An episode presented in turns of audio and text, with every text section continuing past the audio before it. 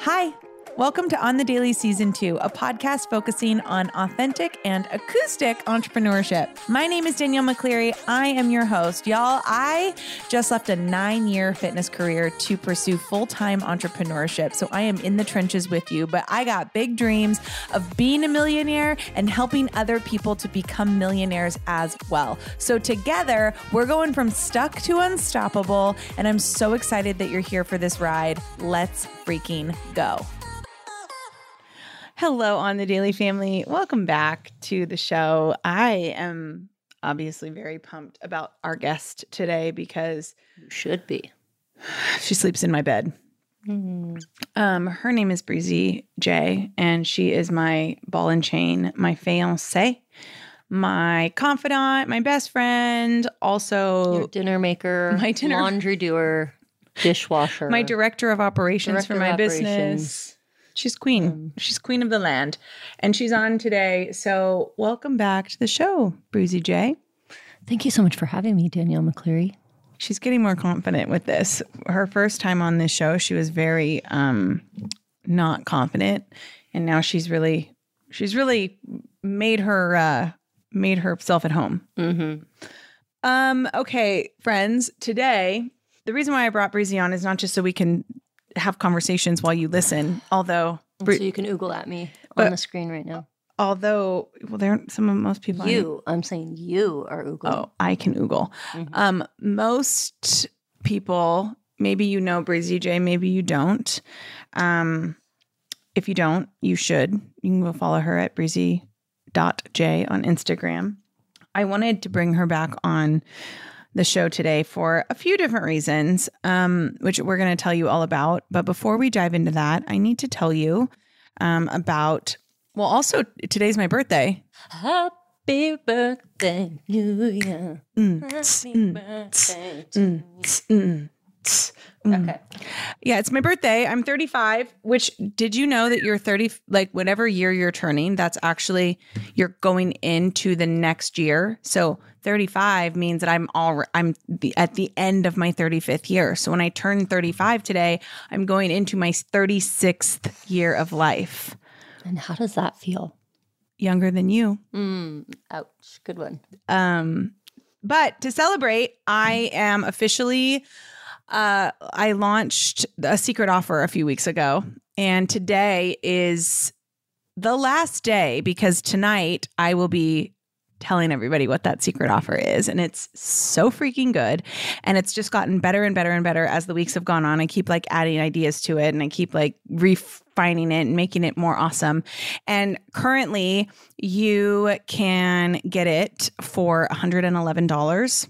And after I tell you what it is, it's not, you can't get it anymore. So I recommend that if you missed it at $20, that's fine. If you missed it at $40, also fine. If you missed it at $55, also fine. All, if you missed it at $88, also fine. Um, but get it today because tonight I'm going to be talking about it. And, um, you know, if you're listening to this weeks and weeks later, well, you already missed it. But Bummer, dude. Bummer, dude. Um, but we are, I'm talking about it, and that secret offer is going to be amazing. And so um, come to my Instagram at Danielle underscore on the daily this evening if um, you bought that offer because I'm going to tell you all about it. You're also going to get an email, but that's happening. And then, and yeah, from Breezy, you're going to get an email from Breezy that says it's from me. Um, and then, uh, then next is Launch with Power is my eight week mastermind for all entrepreneurs launching or scaling a business. So if you have a business that you're ready to launch, great. If you have a business that you're scaling, maybe that you've already launched, but you maybe need to relaunch or what have you.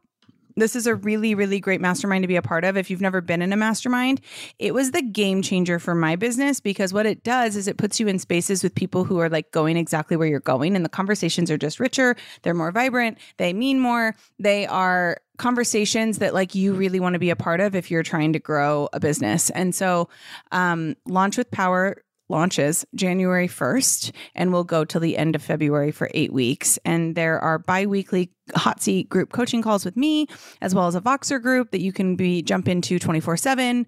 Um, that, you know, you'll have access to all of the other people as well. So it's not just me you're learning from, it's also other entrepreneurs. So people that maybe are having the same struggles as you, people that are going through the same things. We also have some peer mentors in there from past masterminds that I've done. And, um, I think it's going to be a really great space. So you can register for that. Flexible payment options are available. You can go to daniellemccleary.com and you can click on uh, work with me, which will give you access to all of the masterminds. Um, you can also go to my courses and get anything on demand. But for the masterminds specifically, it's uh, the work with me section of my website. So you can also slide into my DMs and I can point you in the right direction. Anyway. Okay. So why is Breezy J here except to look awesome? Breezy J is a um, professional athlete uh, for a obstacle course race circuit called Hyrox, um, which is kind of like a what would you say? It's like a CrossFit hybrid. Yeah, it's um, a running race meets like a low impact CrossFit race. Um, so it's yeah, I would say it's like a hybrid of those two. It's indoors, so it's not similar to other obstacle course races like Spartan or anything like that where they're outdoors. Um, but it does fall under that umbrella of running and then doing events and running and doing events. Yeah. So she has been doing that for a, over a year now. And she's done how many races? Five, four, four or five? She's done four. And last year she did two. The first one she did, she had literally started training like a week before and What, three weeks? three weeks, and she literally crushed it. She qualified for world championships. The next week, like five days later, she flew to Vegas to compete in world championships. And you ended up getting sixth in the world in your division, which was pretty epic. Um, and then she came back this year and she raced. Um, you raced in Dallas and it wasn't your best race. And then she came back and raced in LA a couple weeks ago. And um, that's kind of where this today starts off. And I know what you're thinking this is a business podcast. Why are we talking about sports? well, mindset is mindset.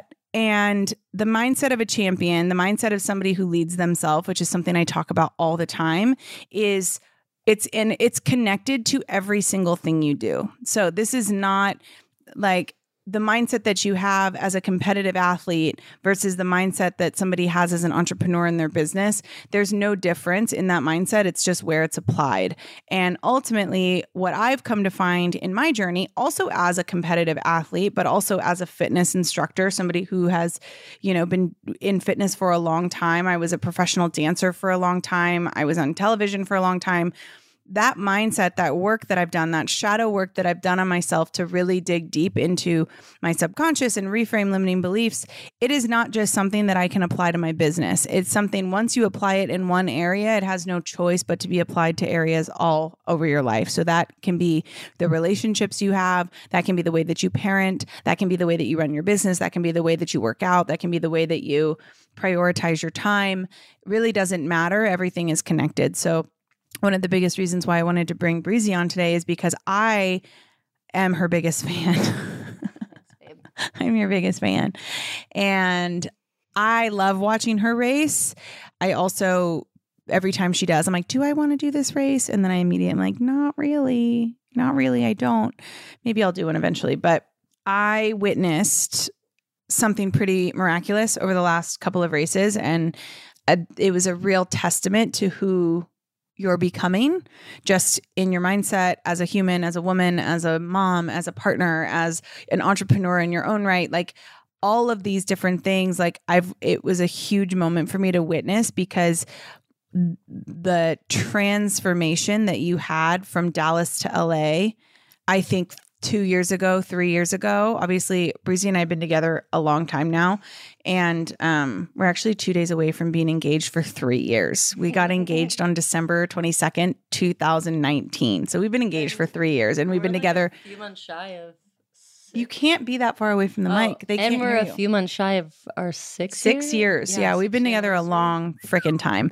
But I think that transformation that I witnessed between Dallas and LA, um, I don't think three years ago, even two years ago, maybe even a year ago, you would have come back the way that you did.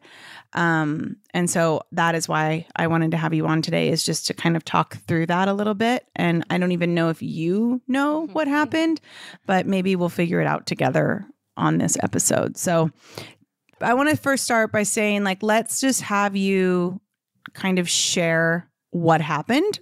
Like let's give us some context before I ask you some questions. Okay. What happened Dallas to LA or like my whole Hyrox journey?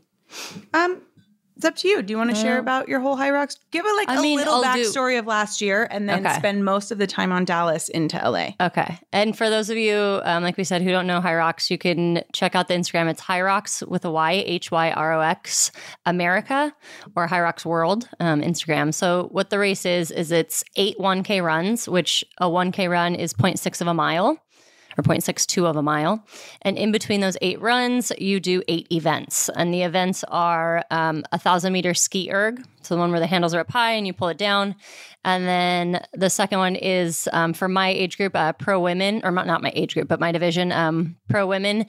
It's a 336 pound sled push, and you go 12 uh, meters four times, and then you run your other 1K, and then it's a sled push, or I'm sorry, a sled pull. And then it's what's event four? My brain doesn't even work. Burpee broad jumps. Burpee broad jumps for 80 meters. And then you run, and then it's um, rowing, thousand meter rowing. And then farmer's carry. a run first. Yeah, run. And then the farmer's carry, which is um, two 24 kg kettlebells. Um, it's like 54 ish pounds. So it feels like you're carrying two of your heavy ass suitcases going on a trip um, for 200 meters. And then uh, sandbag lunges, 45 pounds on your shoulders, and you do 100 meter um, alternating lunges. And then the last one is pretty rough. It's 100 wall balls with a um, 6 kg wall ball, which is um, 14 pounds. So, yes, run, event, run, event, run, event. The race takes my first race ever. So, the one I did about three weeks of training, um, I finished in an hour and 32 minutes. And I raced world championships right after that because when you qualify for world championships, it's like, duh, you got to go. So I spent seven days just recovering, honestly, and then raced world championships just for fun. Did really well, shaved 10 minutes off my time, finished an hour and 22 minutes. And so for those two races, my biggest focus mentally um, was on a practice called mental imagery. And so, if you've played sports, um, you may have heard that term used. A lot of professional athletes do it. I started the practice in college. And it's where you just lay down. It's similar to meditation. Lay down, eyes open or closed. I prefer closed. Um, and all you do is run through and you replay in your mind the feeling your body feels going through good repetitions of whatever skill you're going to do. So I used to do that in volleyball. Now I do it with the Hyrox race. And it is especially helpful if it's a race you've never done before, but you know what it looks like. And so I watched a lot of people race in the race before my first one and I like watched what they were doing and I just took myself I had done all the skills so I took myself through the whole race in my mind. And that was extremely helpful because then it didn't feel like the first time for my body when I actually did it. And so that was the mental practice I had then. Got me a certain point. Wait, can I say something about this? Because they're so they've done a lot of studies on this, what she's talking about, this mental imagery. And like one of the times that they did this is like the Swiss ski team. I think it was the Swiss ski team. I mean, there's been studies on So many different types of athletes, but they're they're in the book um, "Breaking the Habit of Being Yourself" by Joe Dispenza. He talks about this in the book, and I'm pretty sure it was the Swiss ski team. It could have been a different European ski team, but they ski. And basically, what they did is they were like the the downhill skiers, the Olympic downhill skiers. And so what they did is they hooked half of them up to like uh, you know uh, uh, the machine where they put the little circle things to your head and they like r- they check your brain waves essentially. Like they they track your brain activity while you do this mental imagery. And then the other half they actually had run the course with the same things on their brains like with the same little sensors and what they found which is freaking wild which is this is what I talk about all the time is like the way that you think about things, right? What you think about most is what's going to happen. And that's manifestation. If we are talking manifestation being a scientific process, this is literally what we mean. So what they found with these skiers, which is like what Breeze is talking about, is the peep the half of the skiers that they had run through their their race, so their downhill course mentally, so do the mental imagery of it, compared to the people who they had actually run like r- ski their course, so physically do it. The brain activity and what was happening in the brain was the exact same. The brain doesn't know action. The brain only knows imagery. So it doesn't really matter if you're actually if it's actually happening or not. Your brain is going to um your brain's going to fire. So if we think about like how we obsess or how we freak out about things that haven't even happened yet and all we think about is what could go wrong that's literally what's going to happen because your brain what you think about most becomes your reality. So when breeze is talking about this mental imagery this is like a science this is like literally the scientific proof that manifestation is real. Continue. Um, another great book um, it's an older book super easy read. It's called mind gym um, by gary mack and i read that when i was like early on in college, I think it was. But it just goes through and it shows tons of research um, for Gary Mack, who is a sports psychologist and has worked with like hundreds of professional sports teams and athletes, and just shows all the different ways that science does truly back up this practice. Um, but it teaches you also how to do the practice and how to figure out what works for you. So you can use it with literally any skill in life, and it is manifestation in some ways. With sport, it's mental imagery. Also manifestation, though. Also, yeah, it's also manifestation. And for me, though, uh, so the, the biggest difference in my first two races is I was focusing on mental imagery to prepare my body to feel good and to feel like I had done these movements before and to like feel confident in the race. The piece that I was missing was actually manifesting what I wanted to happen. Like I in my first two races, I was like, oh, I'm going to do well. I'm confident. Like, I'm good at all these skills. I'm a good runner. I know I'm going to do well. But like, that was kind of it. And I just focused. I was like, I, you know, I want to do all my movements in my head over and over, feeling good. So that's where I, was, I practiced. This year, um, before the Dallas race, which was about four weeks ago, I got really nervous before that race because I didn't feel like physically I'd prepared as well as I did last year just with the move and new training and new gyms and like all the excuses. And I had like all that negative, like self talk going on. And I was like, no, it'll be fine. I'll be fine. I'll just focus on my mental imagery. And so I just kept trying to do my mental imagery, but I was getting distracted during it. And so, like, in my gut, I knew something was off, but I just kept like trying to force it on myself. And I was just like, it'll be fine. But like, also, I'm not prepared, but it'll be fine. And so, anything else that I did before Dallas that was not great.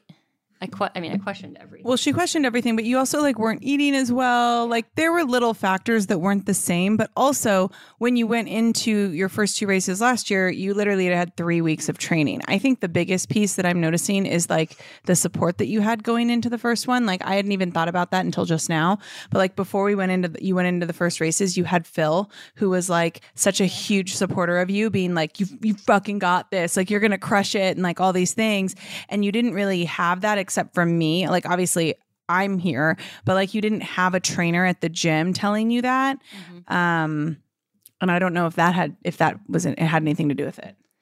Yeah, I think actually that is a really good point that I hadn't thought about until now. Was before my first two races, I had a lot of external validation, and I at the time really needed that, and so that helped it amplified my confidence because I was like confident, but I was also like, I mean, who knows how I'm going to do? I've never done this before. But I had Phil, I had you, I had my parents, I had my siblings, I had, you know, like our closest friends, like people supporting me um, with getting me to world championships. Like everyone was like, I got you, I got you. And I just had this like team of people. Mm-hmm. And so I was like, oh, like if they all have that confidence me, then I have it. Um, and then in Dallas, yeah, I didn't have as much of that. So I lost a little bit of. she's getting the content right now. That's why I'm awkwardly laughing. If you're watching this video, you can see it. Um, you look great. Um, so I didn't have that during Dallas, but blah, blah, blah. I ended up finishing that race in an hour and 23 minutes. So on paper, not terrible. It was only a couple minutes or like a minute and a half over my fastest time. But feeling wise, like I think Danielle saw it in my eye, I stumbled a few times. I lost my like you ha- it's a very mental race because you have to keep track of like your reps and the number of laps you run and like there's so many things mentally you have to f- know. I lost my place. I'm like looking to her to like ask her where i was. I was so like just disoriented confused and it was a complete and utter struggle every minute of that race. Like i almost gave up about four or five times like legit almost called it in because i was just dying to get through that race. Dallas race ends um, I finished decently, but I just like I felt terrible.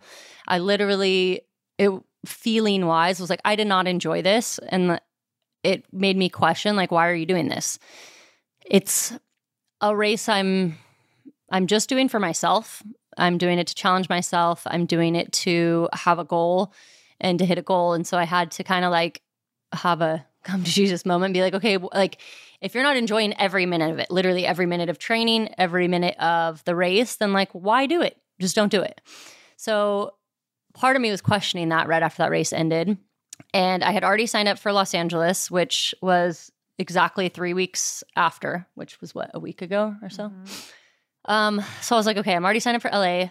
Meanwhile, my entire family, because I haven't seen them in a couple months, was like planning on coming to watch. All six of my nieces and nephews, they were going to make me signs. And I'm like, I just am coming off of the worst race I've ever had. And it's not fun getting ready for another race. Um, so that's, I think, where I realized I just had to completely shift my mindset. Right. And you, there was like a moment too, I remember before we flew to LA where you were like, um, like I, I like looked at you said something like, oh, well, you know, LA is just going to be for fun. Oh, yeah. And I like stopped and I looked at you and I was like, what do you mean LA is just going to be for fun? This is the last opportunity you have to qualify for world championships. Like, why would you even say that? Like, I was so dumbfounded. And like, you even, I think, caught yourself in that moment. Mm-hmm. Like, I'm pretty, it seemed like you had written it off. Like, you had written off that you could be successful at that race because you had not done well to your standard in Dallas. Yeah, I mean 100%. I I do remember saying that. I was like, "Oh, it'll just be for fun. Everyone will be there watching and it'll just yeah, I'm, I don't care how I finish." When secretly I was just freaking out inside because I had done so poorly. And after Dallas, I ended up booking two jobs as a movement director, which took me to Los Angeles and then to Toronto, working what did I do? Like seven shoot days of like 12 hour days. And then I was home for two days before we had to fly to LA for the race. So my training was really inconsistent. My nutrition was decent at best. Um, and so I actually was just like, okay, I'm even set up less for this race than I was for Dallas. Do you think you self sabotaged at all? Um, that's my go to. Yeah. I, I like to self sabotage so that, yeah, if I get an outcome that I don't like or that's not up to my expectations, I can just be like, oh, well, you know, it was all these reasons, but in actuality, it's me sabotaging. Yeah. And I think too, you, because you were even saying like there were, you know, there's some girls that were racing that were like, like she was also going to be racing against the girls that were like best in the world in LA. Like she had never raced against these girls before because they were all at other races and this was like the first time that you were going to race against these girls that were like literally like the top the 3 and 4 like top girls in the United States and the world. And like I I sensed a part of you that was like kind of afraid of that. So I just because I know you so well, I was like, "Oh, she's self-sabotaging because she doesn't want if she goes for it as hard as she can and she still doesn't get the outcome that she wants, she's going to blame she's going to feel worse than if she just like goes into it with this like, well, I'm just doing it for fun. So then if you don't get the outcome, you know what I mean? Like I I sensed that hard from you. Would you say that that was happening? Uh, yeah, that was definitely happening. Um, I mean, my mantra before World Championships, um, uh, sorry ahead of time for the cussing, but it was um, fuck shit up because I had literally like never been to World Championships. There's all these high level racers who've been doing it for like five, six, seven, eight, nine, ten years. Mm-hmm. And I was like, okay, cool. You've all done that. I'm new here and I'm pretty good at this. So I'm just going to come in and I'm just going to shake some shit up and who knows what's going to happen. And with that attitude, I really I did do that. Before Dallas, it was just all like I was like scared and having um, imposter syndrome, Well, there's also like a beginner's luck to things. Like I Oh, really yeah. do believe in beginner's luck. Like I've started businesses before. Like when I started in network marketing, I remember I didn't have like any idea like what the fuck I was doing. And I just like went in like balls to the wall, like what is it? Like passion on fire. I had no idea what I was doing and I was a machine. And I think like the, when you don't know anything, I really do believe that there is like beginner's luck. So there's like sometimes I see this in people's businesses, they'll have a lot of success at the very beginning. And then as they start to get into it more and they start to like understand what's happening and they're, you know, it's like some of it maybe starts to become more sub- subconscious. I do think that th- like you do start to like plateau a little bit and then then like the true mental discipline and like this mindset of a champion and like the ability to lead yourself really does come in so there was also that going on for you it's like the first two races you were just like la di da i don't know what i'm doing here i am Um, yeah, that was that was definitely it. Uh, our dog is here talking to us. Um, so okay, so switching to what you've called mindset of a champion, I would say that happened like the week of preparing for um, the LA race. I literally was just like, you know what? I'm over self sabotaging. I'm over myself. I'm over my imposter syndrome. Like, I'm just, I'm so tired of it. I'm so tired of feeling that way. And I went back to a practice that I've been in for the past year, which is just like trusting the universe and trusting that I have all the skills I need to be in this moment in my life at this time. And so I just kept saying that to myself. I'm like, you know what? I I have prepared. Like I do these skills regularly. No, I don't run through the race all the time, but that is not a practice you do for anything. you don't run 20 marathons before you run your first marathon. Like that's not how training goes. So I was like, you know what? I'm I'm so prepared for this race. I am more mentally prepared now because I've seen success, I've seen failure, and I've just screw it. I'm done. And so I switched and I was like, I'm just going to not give up and see what happens. okay so la happens and you freaking crushed it like she freaking crushed it what did you end up getting she ended up getting first in her age group and eighth overall like in the whole race In women's pro. in women's pro, like her division, which is well, I mean, but that would have been eighth overall and all. Well, I guess they have a different weight. So like, there's women's open and there's women's pro, and the women's pro they lift heavier weights. There's like different rules than women's open. So out of women's pro, she got eighth overall and first in your age group, and you ended up having your best time ever, right? Two nineteen was your One night. Oh, sorry. 119 was your time. And so when we talk about this idea of like, you kind of talked about this earlier, but outside validation. So would you say that the reason you did better in the in LA was because you had outside validation or do you think it was something else? Um, no, that was one thing I did shift was even though I knew my family was going to be there, you were going to be there, it was going to be like a high energy race. Like I knew that I needed to come up with all of my own momentum this time and all of my own like trust and confidence. So that is something that I was so confident in before the race was I was like I'm going to do well. I know I'm going to do well and I'm doing well for me and everyone else is here.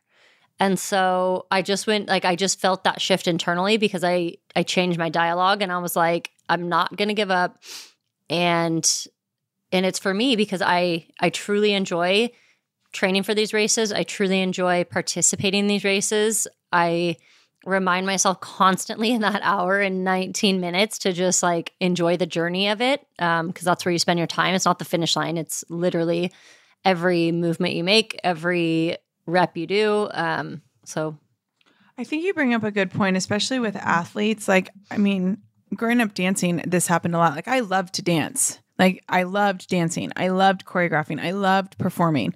And you get to a certain point in your athletic career where you don't really, I don't think you really know if you're doing it for you anymore or if you're doing it for what you're going to like who's going to cheer for you and who you're you know making happy by doing it like I remember there were moments where I was like, do I even like want to be doing this anymore? And like I did, but I sometimes I think it's easy to start doing things for reasons that are outside of yourself, which is a really interesting point you bring up because I don't know, I, I see this in business too. I mean, so many I mean, so many people, so many clients I've I've worked with that, you know, if they're not getting praise from someone about what they're doing, they almost feel like they don't want to do it or they want to burn it down or that they're doing something wrong.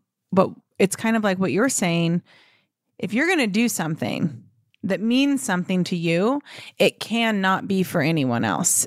And you have to do it for you. So would you say that like what do you think was like the big turning point? Like when do you think that moment happened where you were like, "Wait, I need to do this for me?" It was a little bit before the race when I was like, do I actually want to go and do this or should I just quit and be like, "Hey everyone, let's go out to lunch and just like hang out and not even bother with the race." So like I had I had to sit with myself and be like, is this what I want to be doing um, for me and and I just was like, yeah, like I, I fucking love this. Like I want to be since the time I was four years old. If you asked me what I wanted to be when I grew up, it was a professional athlete. And at that, when I was at four, I wanted to play softball in the Olympics, and then it changed to lesbian. Shut up. And then it changed to volleyball in the Olympics. But I want to be an Olympian and I want to be a professional athlete. That's all I ever wanted to be. And now it's so weird for me to actually consider myself that A and B, like sit with it and be like, oh shit, like I'm here now. And what? Like what how do I act now? What do I do now? And so um physically I know I'm capable of great things in in this race, but mentally I wasn't quite there yet. And so yeah, I felt the shift in LA and a tangible moment was in the sled push. So it was the what um I did I ran and then I did ski erg, I ran, and then got to the fourth event, sled push, and I was doing well in the race. I think I was like fourth or fifth, right? I got in there. You were like, yeah, yeah, fourth. like I was doing really well, right behind like the most elite athletes, and I was pumped. And I get to the sled, and I had changed my shoes, and it was a poor choice. They were great for everything except for the sled push, and I lost a shoe. Those fucking shoes. I had to put it back on, and then I started pushing. I had no traction and I just completely trashed my sled push. My fastest sled time in uh, Dallas, I did well in the sled. That was one thing I did really well. I finished in four minutes and 49 seconds. And then I could just feel myself like the time was ticking. Everyone was like passing me in sled push, and I was just struggling. And I legit almost gave up again. And I had that moment. It was in LA, and I was just like, I'm, I'm done. And then a friend of mine, coincidentally named Danielle, came right in front of me at the finish of the sled, and she was cheering me on she works for Hyrox. She's um, an MC. She's awesome. She's cheering me on, yelling, and then I had this lovely Danielle behind me, and my whole family like yelling and cheering me on. And so I was like, I knew I had to just do it. And so I started a new mantra in that moment. I said, "Never give up. Anything can happen. Never give up. Anything can happen." And I just pushed harder than I ever have, and I played the rest of that race for what 16, 14, 14 12 more events just playing catch up. And I just tried to go as fast as I possibly could. And yeah, I PR'd at an hour 19 and finished first in my age group. And I was just like throughout the whole race, I just kept being like, I'm so, like, I was so proud of myself for making that shift. And it was just one of those moments I'll never forget where I was like, I was in the gutter. Like I was, I was so close to giving up. And I just was like, I'm done, I'm done. And then I was like, no, I'm not. Like, here's where like here's where the work is. And so i was really just like i kept running. I was like i'm so proud of myself for not quitting. I'm so proud of myself. What do you mean by here's where the work is because i think we're onto something here. Like when you say that like here's where the work is you're about to quit. It's like not looking good. And when she says it wasn't looking good like she went from like fourth to like ninth real fast. Oh, like no it was like 12th i think. I don't know. Like there a lot of people passed her. And she was screaming like yelling and like oh, put oh, yeah. like hitting hitting the sled and it just like wasn't a cute look for her and i felt it and because i was standing kind of right behind her and um did i say how long the sled took me on that took one? her like over six was, minutes yeah it was like almost seven minutes so yeah, it was bad legit like three minutes almost over my normal sled time so but what does that yeah. mean this is where the work is so for me it has always been what is it a like a limiting belief or like a mm-hmm. a roadblock I've had where I'll get so far, I'll be good at something, and then failure will happen, or you know, I won't do well. And it's like in those moments, I'll usually just give up or self sabotage or, you know, make excuses. And then that's it. And I'll go hide into a hole and That's cry. And yeah, that's my loop. And this time was like, I was like, no, like this is what I have to break. This is the pattern I need to break. This is, yeah, this is just like my moment to make the change in. And I'm a huge person with like, I need to, I need to have actionable, like tangible changes to really break through things. I can't just sit on it. Like you're really good at it. You can just sit and be like, I have this loop. I need to break it. And in your mind, you can just like break it. For me, But that took a long time. I wasn't always. I mean, I I used to be the same way. Like this is this is why I wanted to talk about this because this shadow work is where you change, right? And you like breeze that you're new to this. Like this is something like i mean for the past two years since i've been doing this work i've been trying to get breezy to do this work with me and she always gets like really close and then she's like i just can't. This isn't for me. Like i don't understand. And then she stays in the loop because it's un it's fucking uncomfortable y'all. Like it is not fun to be in like that moment where you see everyone passing you and you're like about ready to quit which is what you've always done when things get hard. Like that is not an easy pattern to break. And that action that you took by like the action was staying. Like staying sometime is the hardest thing we do is showing up when you feel like you've lost showing up when you've fucked up showing up when like you have no idea what you're gonna like how you're gonna get yourself out of this. Like like that's those are the moments where you literally your subconscious mind go like ear like dog ears right? Like like p- starts to pay attention and go oh okay we're changing we're changing we're changing. And like the more you do it now that's why i can sit here and like if i'm going through a loop i can mentally change the loop in seconds because my that's my like my my subconscious understands that like like we don't we don't stay in loops anymore. But that took a long time. Yeah, I'm not there yet. But the action was really helpful. And it was just my awareness of being like, oh, like this is it. This is the moment. Like this is me in the hole. This is, you know, my family, you, like people I'm racing with that I know, like so many friends and family at that race were watching me. And I had that like hesitation for a second where I was like, oh, this is embarrassing. And then that quickly, I was just like, no, like, no, we're not going to that place this time. Like, it's not your shoes' fault. It's not like those are great shoes. Like, it's not your choice in changing your shoes, nothing. Like, you're still in control of how this finishes and how this story plays out. And so I was like, I didn't, like, I saw my family there and I was like, I, it was just a shift to, and I wasn't doing it for you. I wasn't doing it for my family. Like I loved having everyone there to support me. Like that was so fun and such good energy, but I wasn't doing it to like show everyone, "Oh, I can get through that sled push." It was truly like a moment for me.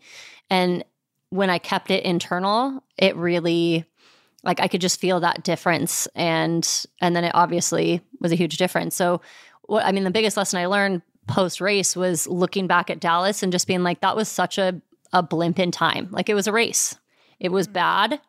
Like bad and good aren't even really a thing to me anymore. It's just like that wasn't that was just another race and this one was mm-hmm. better. So it's like everything is is a step better.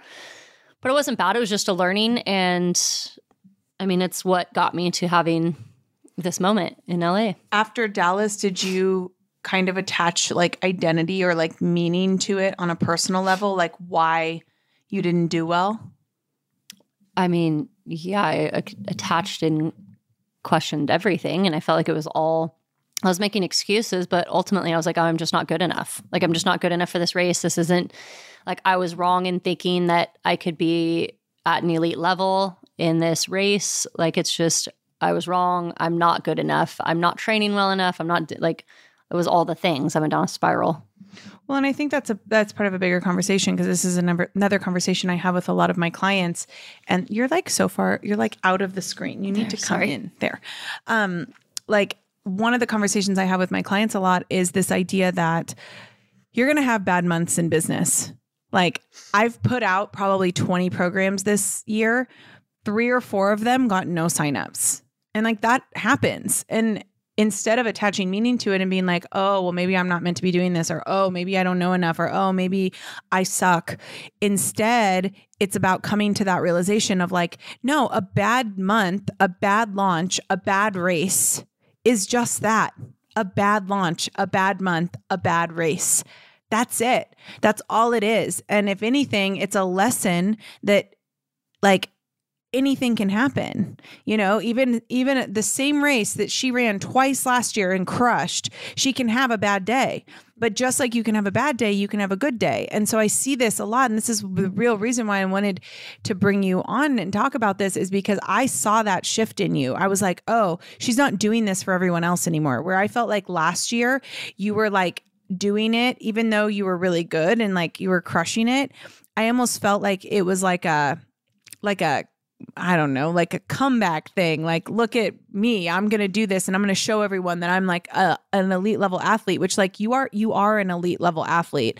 But there was a huge shift in you that it wasn't about everyone else this time. And when you made that shift, I think that's what, that's where, that's what, that's why you ended up finishing as well as you did.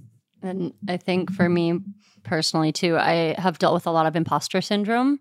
Um, that's my what one three in human design Yeah. that is kind of the imposter. sy- I don't know.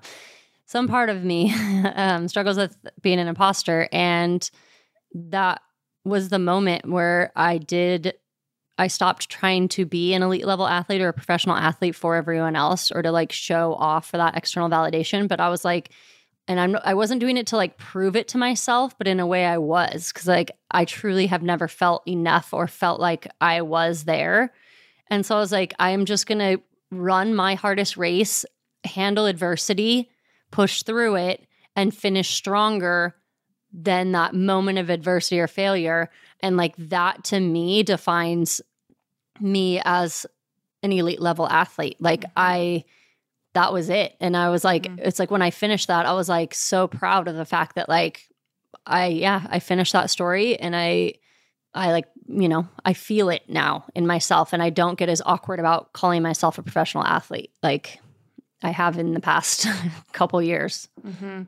Well, it's interesting because I, I have a lot of there's a lot of people that tell me that they're imposter like oh I struggle with imposter syndrome. Like most people struggle with imposter syndrome especially if you're like I mean especially if like your human design is a generator I mean really all the human designs but like generators manifesting generators projectors like imposter syndrome is a big one but I don't actually think it's imposter syndrome. I think when we break it down, I think what imposter syndrome actually is is people trying to perform or coach at a level or like coach people through things that they themselves have not learned the lesson from. Hmm. And so like I think when I was watching you do these races, like you were like, I'm going to get top 15. I'm going to get elite 15. That's what I'm going to get. And my goal is elite 15, which is like the top 15 women in the world. So it's, it's like the top people in the entire world. Which most of them have been racing for like five, ten years. They, Well- it's a, just a whole different.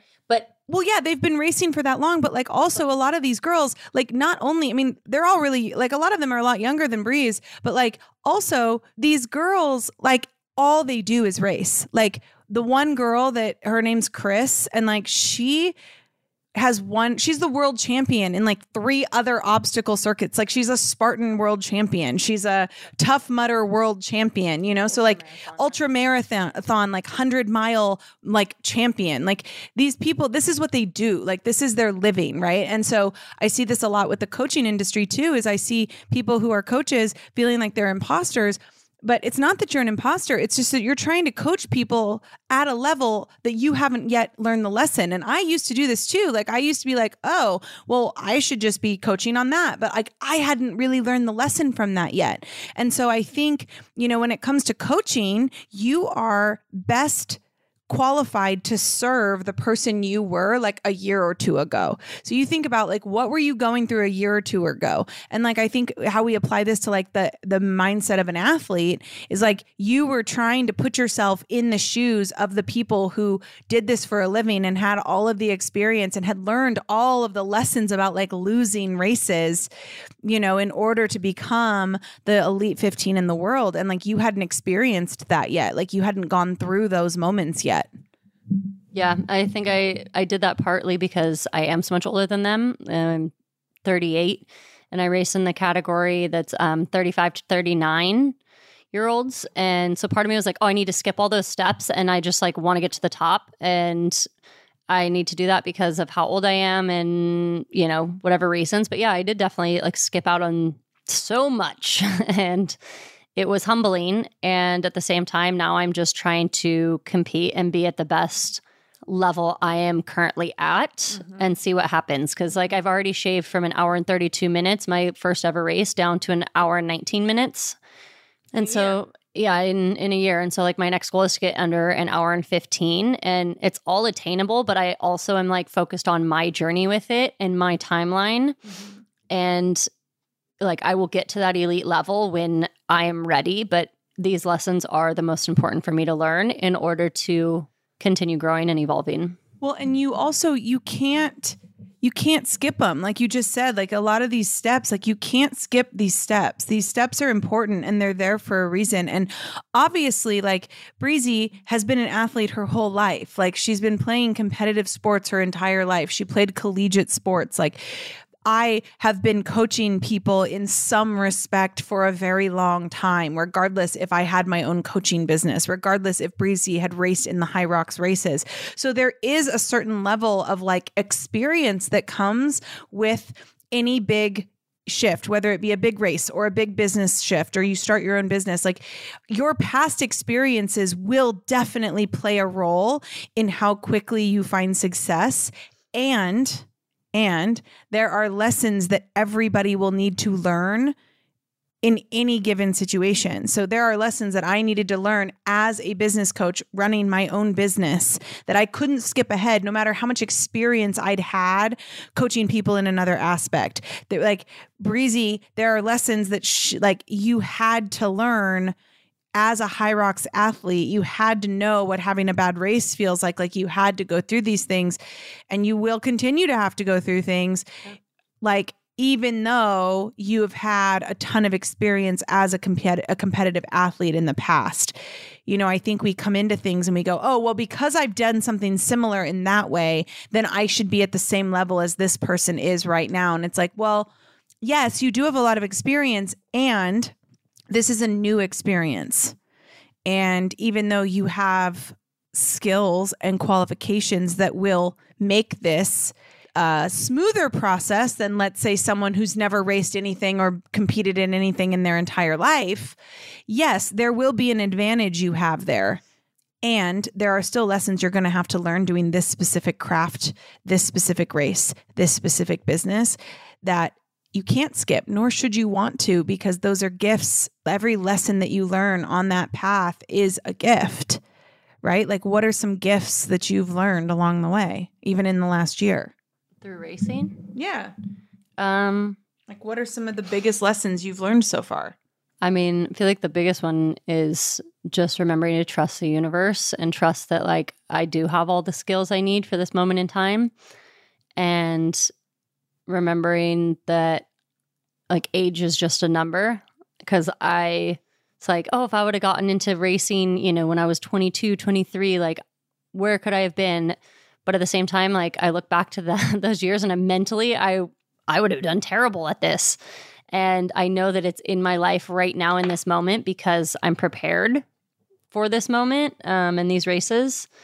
And it's just reminding me too that um, like I can get stronger and I can get wiser as I age and I can get in better shape as I age. It's been a huge lesson. Um, and doing it in a in a healthy, fun way.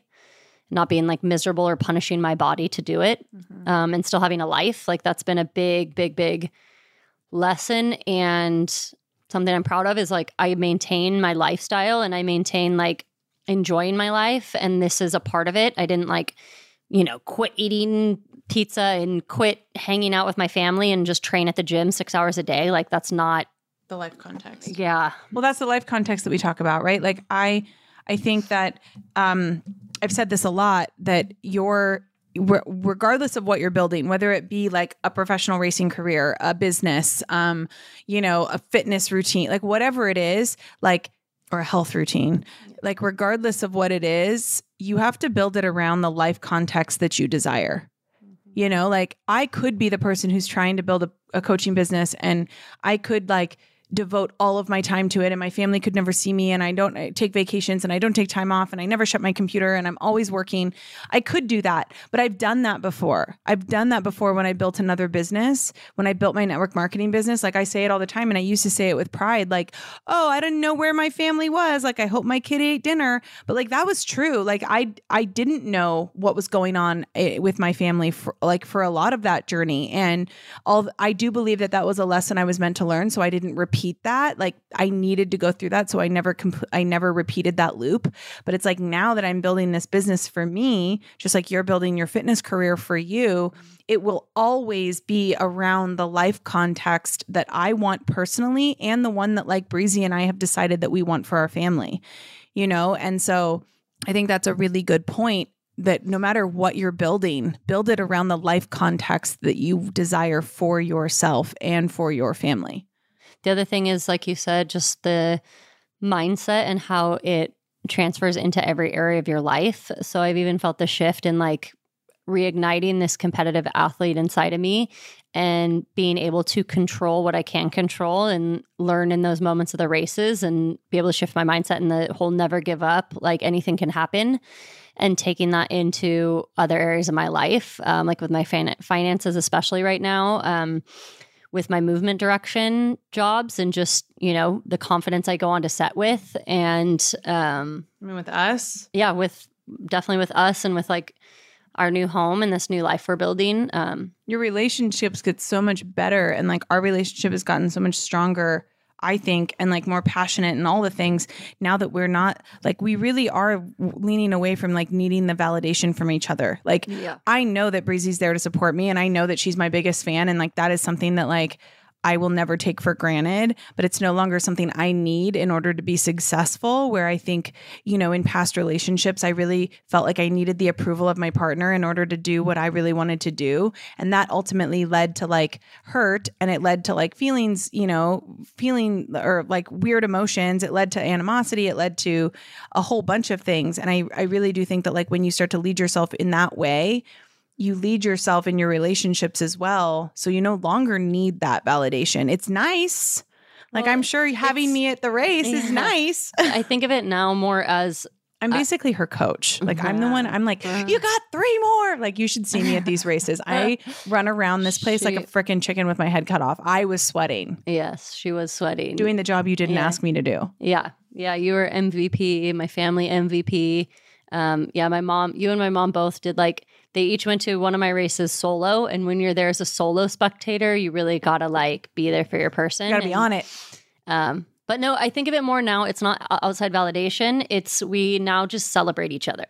So it's like you were there celebrating me, but like I didn't need I didn't need you to tell me that I did a good job at that race. Like I I was totally content with being mm-hmm. proud of how well I did and like what I overcame. And we support each other differently. Yeah. And it was just like icing on the cake. Like it wasn't me. I wasn't there to validate you. I was more there. Like I knew like it would help you if I was there to be like at your laps to like count you so you could take off some of the pressure. Just like you in my business, like you run so many aspects of like the operations side of my business, not because you like it, you're validating me, but it's like it's the support that we give one another to make sure that like each other and as a partnership like have the life context that we want. Like we're yeah. both supporting each other in that. Yeah. Yeah. Well, um, I'm really proud of you. She is you. um can I tell them where we're headed? Oh yeah.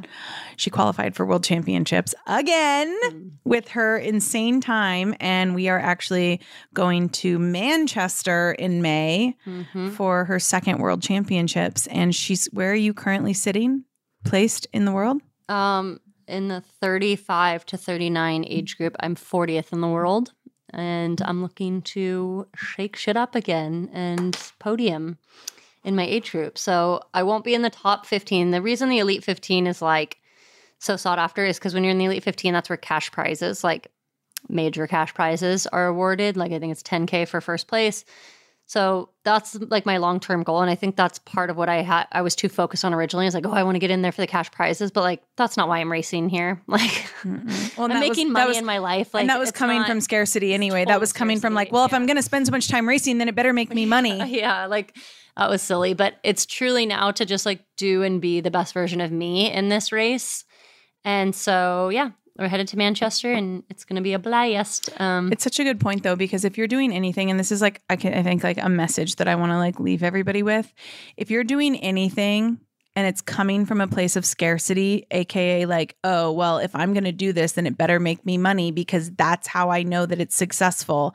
Or if I'm gonna do this, then everybody better understand what it is that I'm doing. or for me, it was if I'm spending the money on this because I don't have a lot of extra funds, I was like, I'm investing on these races and like paying for it, then like I better get the return on investment. Oh my gosh, But- the coach thing. That's happens in the coaching. Like, oh, if I'm going to mm-hmm. hire this coach, well, then how can you guarantee that I'm going to make this money back? Like, nobody can guarantee that. And those are all, I, that's all coming from scarcity. Like, all of that, that yeah. energy is scarce energy and it won't come back. No. Like, you will never be happy if you come at things like that. Like, I would be building this coaching business the exact same way, regardless if it was making me multi six figures or not. Like, the fact that it's making me multi six figures is not why I'm doing this. You know, the fact that I can have $21,000 days or $30,000 days or $89,000 months, that's not why I stay doing this. Like, Breezy, you know, the potential of Breezy winning $10,000 cash prizes is not why she's doing this. So, make sure that whatever you're doing, A, it's it's fitting into the life context that you want for you and your family. B, that it it has nothing to do with what you're going to receive out of it and let it be like truly for you. Because I really do think that that's like the mindset of a champion. You can't lose when it's not motivated by external forces.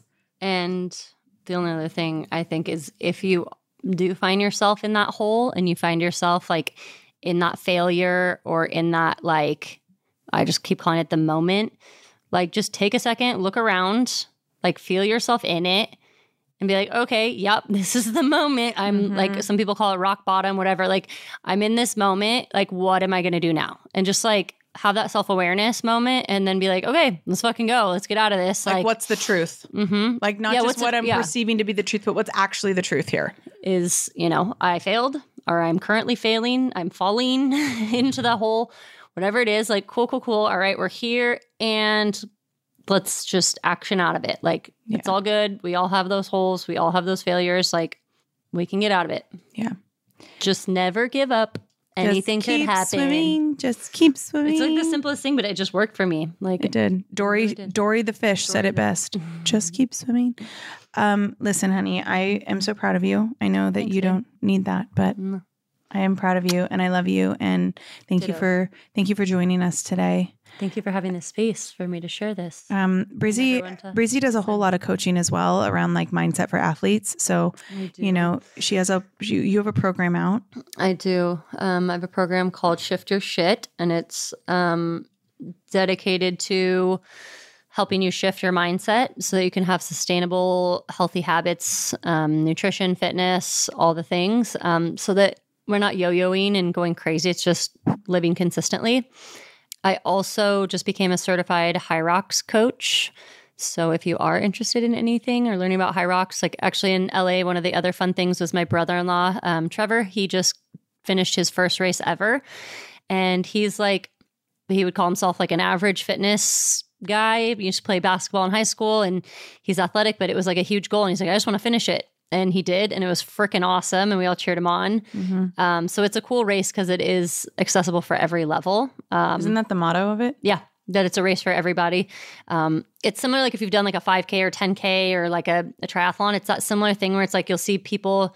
Like I saw um, a gentleman who was, or no, a woman who was um, Marta. She was 70. It was her 70th birthday and she competed in Hyrox.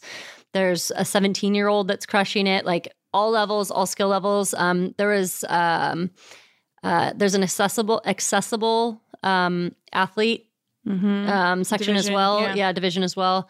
Um, it's awesome. So it is for everybody. So yeah, if you want more information on that or um, training, anything, Go find your girl at breezy.j on Instagram. breezy with an IE. Yeah, B R E E Z I E dot J at on Instagram. Mm-hmm. Um, thank you for coming on. Yeah. Thank you. Happy birthday. Thank love you. ya. I love you. We'll see you guys back, or I'll see you guys back on Friday for another episode. Maybe me too. Who knows? I know. Brissy just pops in. She just pops in. We need a morning show. That's what I'm saying. We're gonna call it Let's talk about it. Oh, that's so cliche. Okay, bye.